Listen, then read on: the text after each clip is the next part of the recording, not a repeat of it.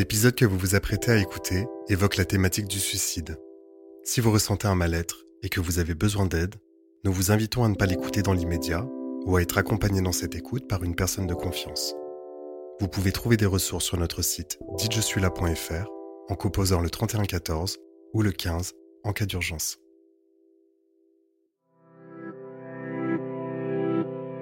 Il est rare les appels où on ne commence pas par entendre euh, je suis seul. À 75 ans, on se suicide trois fois plus qu'à 25 ans. Et à 85 ans, presque cinq fois de plus qu'à 25 ans. Quand on a dit euh, avec la Covid que euh, les, les personnes âgées étaient seules, moi je me suis dit mais les jours débarquent. Dites je suis la présente. En parler peut tout changer. Épisode 3. Prévenir le suicide chez les personnes âgées.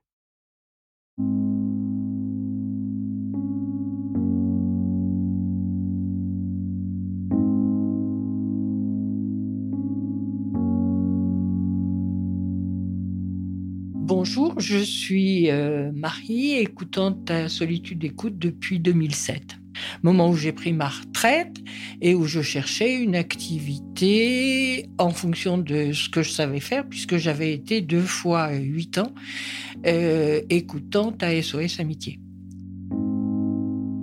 J'aime euh, ce type de, de relation qui pour moi euh, est une mise à la disposition d'autrui d'un espace de parole. J'ai eu la très grande chance d'être écoutée dans ma vie, ça m'a permis de vivre et je trouve que offrir à quelqu'un du temps pour parler est un très beau cadeau et en même temps une c'est un service, une forme de disponibilité.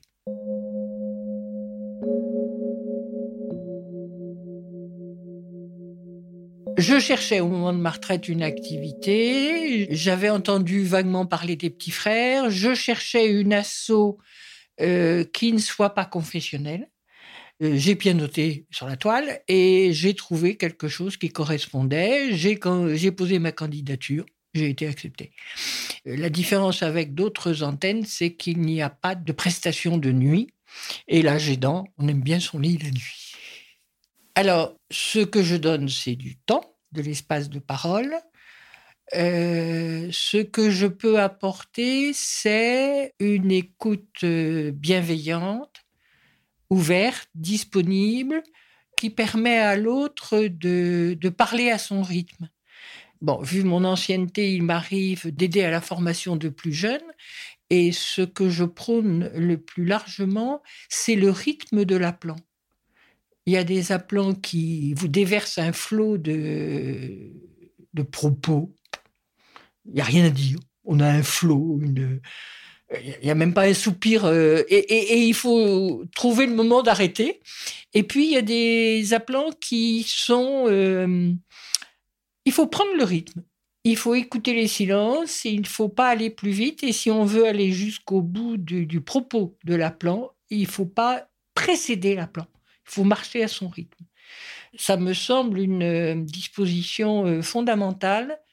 Aller au rythme de l'appelant, respecter euh, sa parole, sa tonalité même, pour lui permettre d'aller au bout de, ce qu'il a envie de partager et de dire.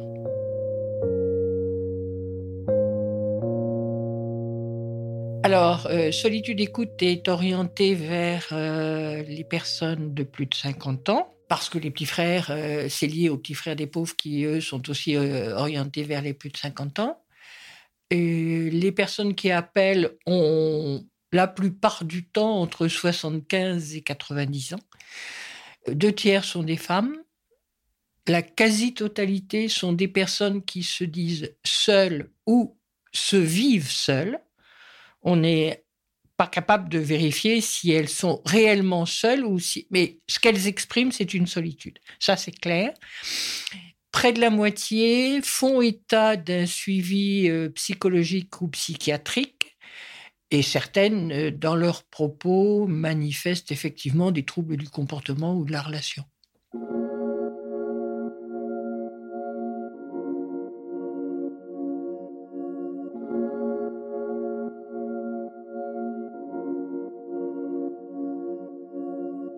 Il est rare les appels où on ne commence pas par entendre euh, je suis seul. C'est rarissime. On a une code de, codification des appels pour après éventuellement faire des stats et dire ce qui nous arrive. 98% des gens sont seuls. Alors, quand on écoute la solitude, pour nous, c'est un phénomène massif. Quand euh, on publie, par exemple, le chiffre de 300 000 ou 400 000 personnes en, isolation, en isolement total et en état de mort social, moi, ça me semble d'une évidence criante. Ben, on écoute euh, un fait donné. Euh, l'âge, je pense, isole, soit par le manque de capacité à rencontrer, soit pas essentiellement.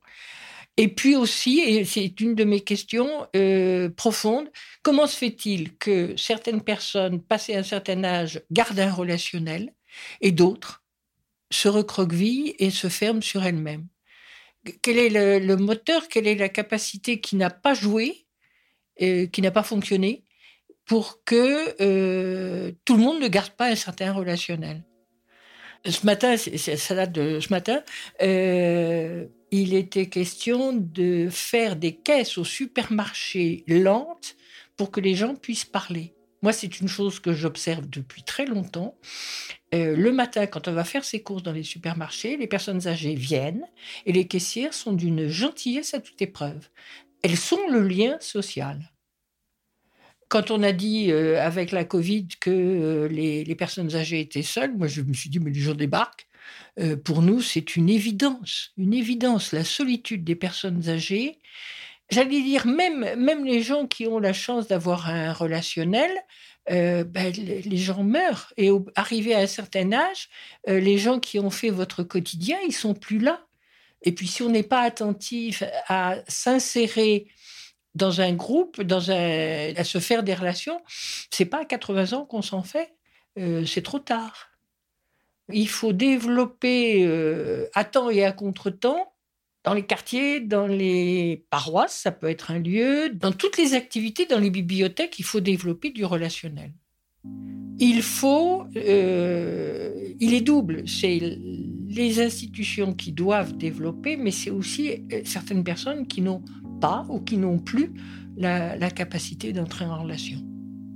C'est dramatique. Il y a des personnes qui expriment euh, très directement des idées suicidaires. J'ai plus rien à faire sur Terre. Plus personne n'a besoin de moi. C'est assez fréquent. Et, puis, il y a ce qu'on appelle aussi dans notre jargon euh, le syndrome de glissement. Des personnes très âgée. Je pense en particulier à une femme qui nous a appelés pendant un an, un an et demi, que l'on n'entend plus. Bon, je pense qu'elle est allée au bout de son syndrome de glissement. Elle a, elle a dû cesser de se nourrir. Elle baissait régulièrement, donc on arrive à une euh, anorexie profonde qui ne se dit pas. Il y a les personnes qui parlent d'un projet suicidaire et puis ces personnes qui ne disent pas, mais dont on sent parce qu'elles rappellent, parce qu'elles ce sont des fidèles, qu'elles euh, sont sur un processus de glissement. Et puis un beau jour, on les entend plus.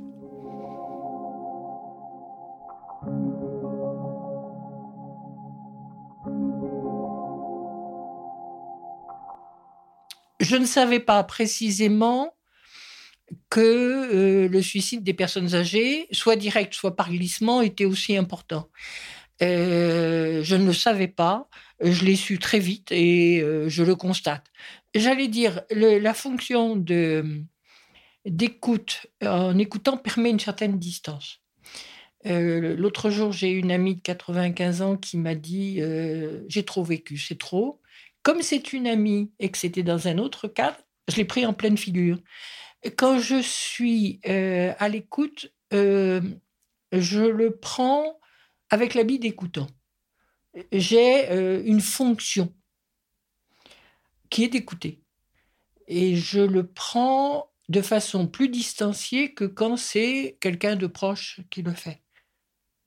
Ça m'atteint, ça me motive à m'exprimer, Chez les petits frères, il y a un pôle qui est alerté, pour lequel je, je m'engage assez fort, parce que je trouve qu'il faut qu'on dise que ça.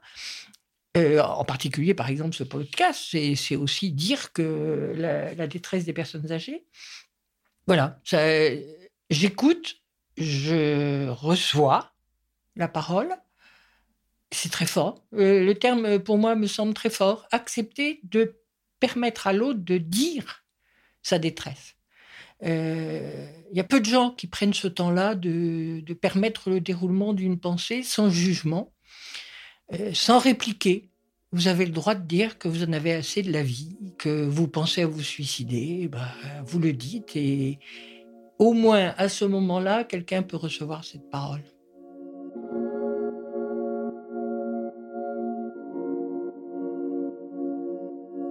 L'écoute est, aussi une vulnérabilité. Les, choses les plus difficiles à supporter dans l'écoute, c'est l'agressivité et puis les délires de type sexuel. Ça, c'est bon, mais c'est pas l'objet de, notre entretien. Mais l'agressivité est quelquefois, nous avons quelques applantes ou plants, non plutôt plantes, des applantes très agressives. Alors après, il faut dédouaner le pourquoi de cette agressivité. Ça, c'est difficile parce qu'on on arrive avec sa bonne volonté sa disponibilité et euh, on se fait euh, étriper, mais étriper. Et on se dit, mais je ne suis pas venu chercher ça. Ça, c'est une limite.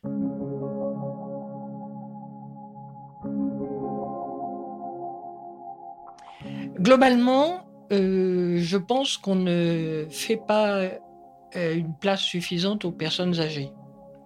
Il faut être jeune. Il faut être jeune. Est-ce qu'il faut faire plus de place aux, personnes euh, âgées qu'aux jeunes? Il faut faire autant de place. il faut permettre à tout le monde d'être. Euh, mais en même temps, on ne dit pas assez qu'il y a un certain nombre d'institutions qui, ne sont pas à but lucratif et qui font du bon boulot. Alors, j'habite un quartier où les personnes âgées sont globalement respectées. Euh, parce que les, traditions euh, africaines font qu'une personne âgée, c'est respecté. Donc dans le bus, moi j'apprécie qu'on me laisse une place, etc socialement, euh, bah, on représente un cinquième de la population. Est-ce qu'on nous donne un cinquième de temps? Je ne suis pas sûr. Mais est-ce qu'il faut tirer la couverture à soi? Je ne sais pas.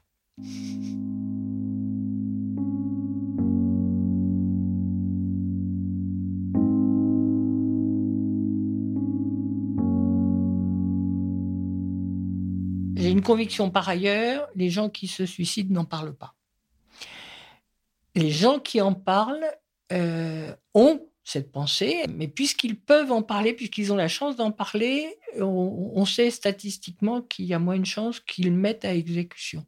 Donc, conséquence logique, il faut permettre aux gens d'exprimer cette pensée pour leur éviter le passage à l'acte. On ne peut pas à certains moments être dépassé par ses émotions et en avoir envie. Euh, celui qui dit que ça ne lui est jamais arrivé, je ne le crois pas.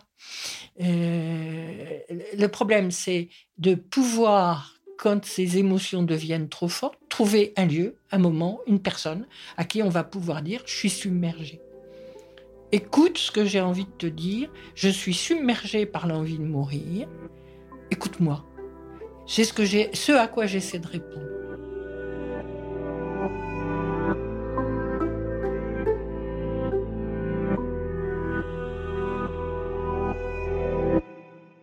Je m'appelle Mélanie Rossi et je travaille pour l'Association des Petits Frères des Pauvres, une association nationale qui milite contre l'exclusion des personnes âgées.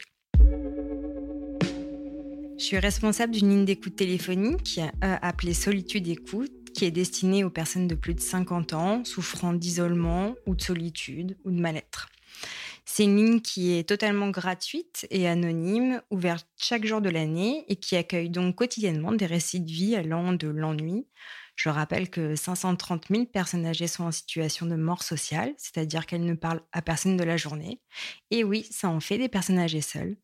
Et on écoute aussi le grand désespoir. Notre ligne d'écoute est d'ailleurs aujourd'hui reconnue comme un acteur majeur de la prévention du suicide des personnes âgées. À titre personnel, la problématique du suicide m'intéresse depuis longtemps. Euh, en réalité, j'ai moi-même été confrontée pendant mon adolescence à ces fameuses idées noires, comme on les nomme souvent. Une idée noire, c'est une idée suicidaire. Et j'aurais aimé, à cette époque, trouver une écoute bienveillante qui m'autorise à parler de mon mal-être pour que je me sente moins seule.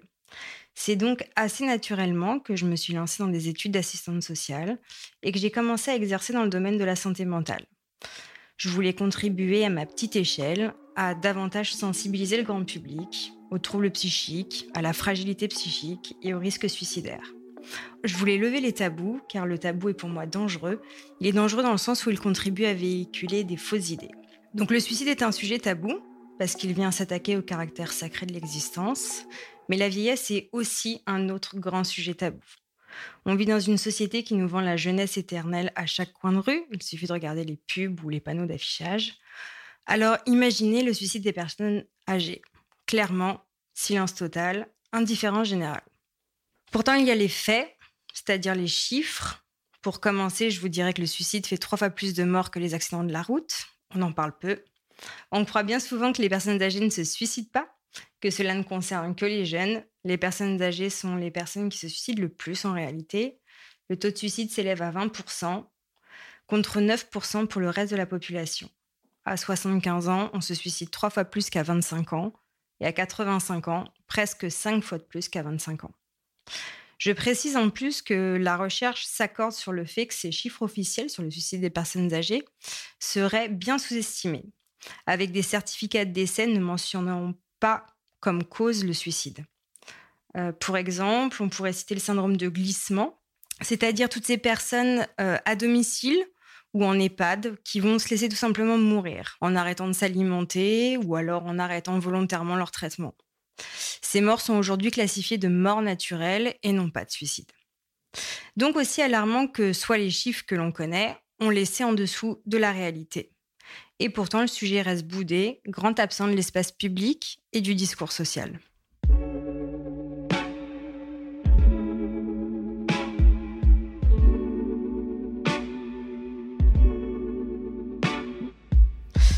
Quand on y pense, il y a tout de même quelque chose de très paradoxal. On est en train de parler de personnes qui ne sont pas loin d'un destin naturel lié à leur âge, et pourtant, ils choisissent de se donner la mort. Nous sommes tous plus ou moins porteurs d'une représentation du suicide comme une liberté, un choix en quelque sorte. Encore plus s'agissant de la personne âgée.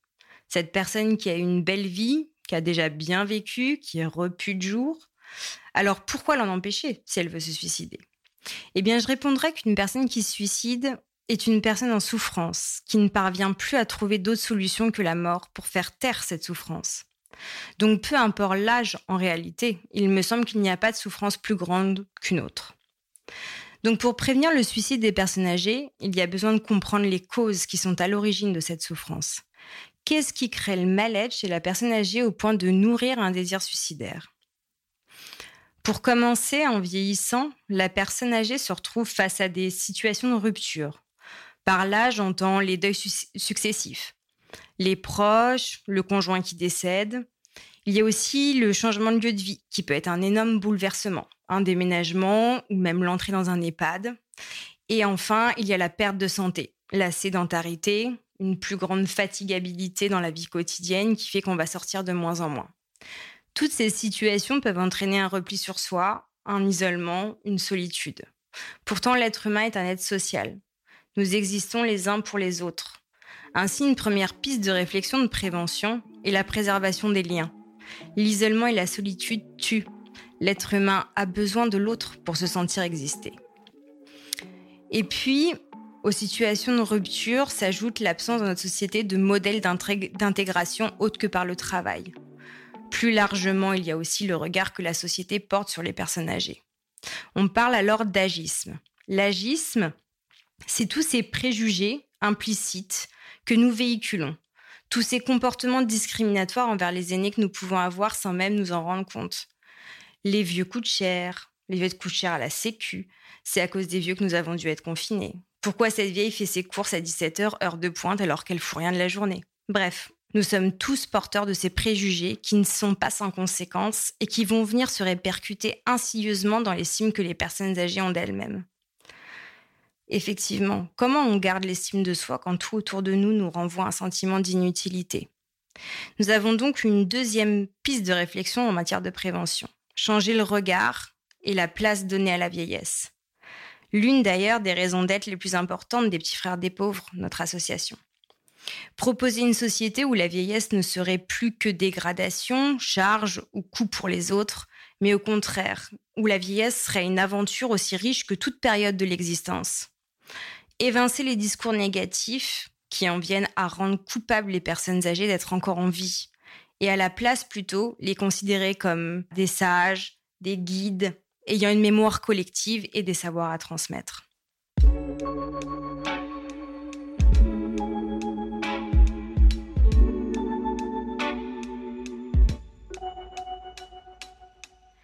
Après chaque suicide, les mêmes questions se posent dans les familles et parmi les proches. Pourquoi un tel geste? Fallait-il lui en parler?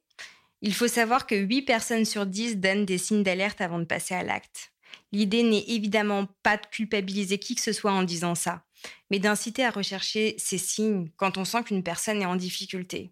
Parce qu'à ce moment, il y, est, il y a encore temps. Il y a toujours des possibilités. Rappelons que la crise suicidaire est réversible à tout moment. La crise suicidaire, c'est la période qui précède le passage à l'acte, qui est estimée entre 6 à 8 semaines avant le passage à l'acte. Je ferais mieux de partir, j'en ai marre de la vie, à quoi bon continuer dans ce monde? Ces petites phrases que l'entourage finit par ne plus entendre, minimise, banalise. On pense que c'est normal de ne penser à la mort quand on est vieux. On se dit que c'est sûrement passager, que demain ça ira mieux.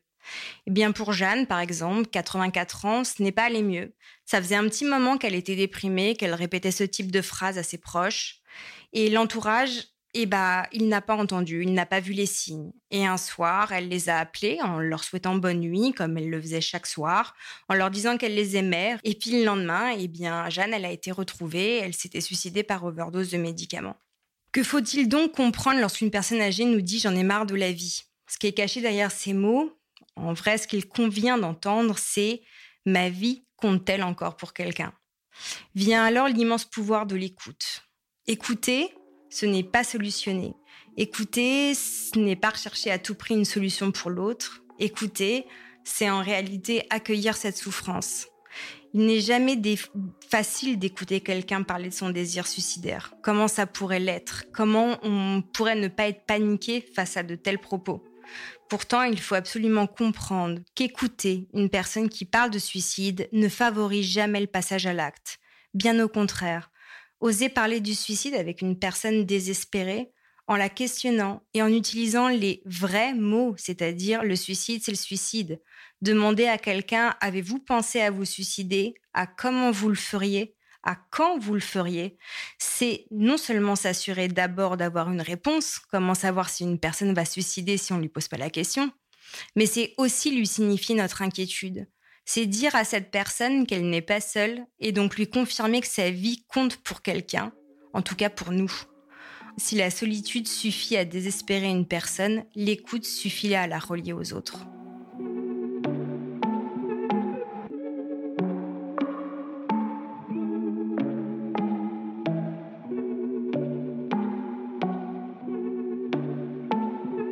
Si j'ai quatre messages à faire retenir, ce serait le premier, levons le tabou sur le suicide des personnes âgées pour que le grand public soit informé, et c'est-à-dire correctement informé.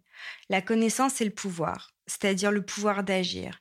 Il faut que la parole se libère pour permettre une meilleure reconnaissance des signes et donc une meilleure prévention du passage à l'acte.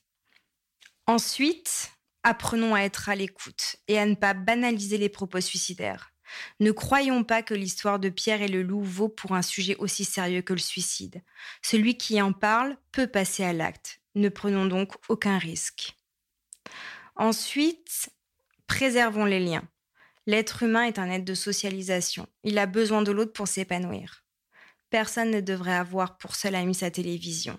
Et pourtant, combien sont les personnes âgées qui sont dans cette situation? Et pour les personnes qui n'ont plus de famille ou d'entourage, les bénévoles d'associations comme la nôtre peuvent apporter ce réconfort et aider à renouer des liens. Et enfin, réfléchissons au regard que nous portons sur la vieillesse. Si nous voulons une société plus inclusive à l'égard des personnes âgées, nous allons devoir nous montrer résilients, c'est-à-dire faire le deuil de cette jeunesse éternelle. Alors oui, pour rester en forme, bien évidemment, mais rester jeune toute notre vie n'a pas de sens. Nous devons accepter de vieillir et de devenir vieux. Rappelons-nous que nous sommes tous les vieux de demain. Alors que voulons-nous justement pour ce demain? Que notre vieillesse soit une aventure aussi riche que toute autre période de notre vie ou une période de grande souffrance? Moi, personnellement, j'ai ma réponse. Pour conclure, que vous ayez besoin d'être écouté ou que vous soyez un proche de personnes en difficulté, n'hésitez pas à joindre Solitude Écoute au 0800 47 47 88. En parler peut tout changer est une production de Dit Je suis là, disponible sur toutes les plateformes d'écoute. Vous souhaitez soutenir cette émission? Parlez-en autour de vous et laissez-nous des commentaires et des étoiles sur Apple Podcast. Si vous avez besoin d'aide, si vous souhaitez faire un don ou adhérer à l'association, rendez-vous sur ditjessuis-là.fr. À bientôt pour un nouvel épisode.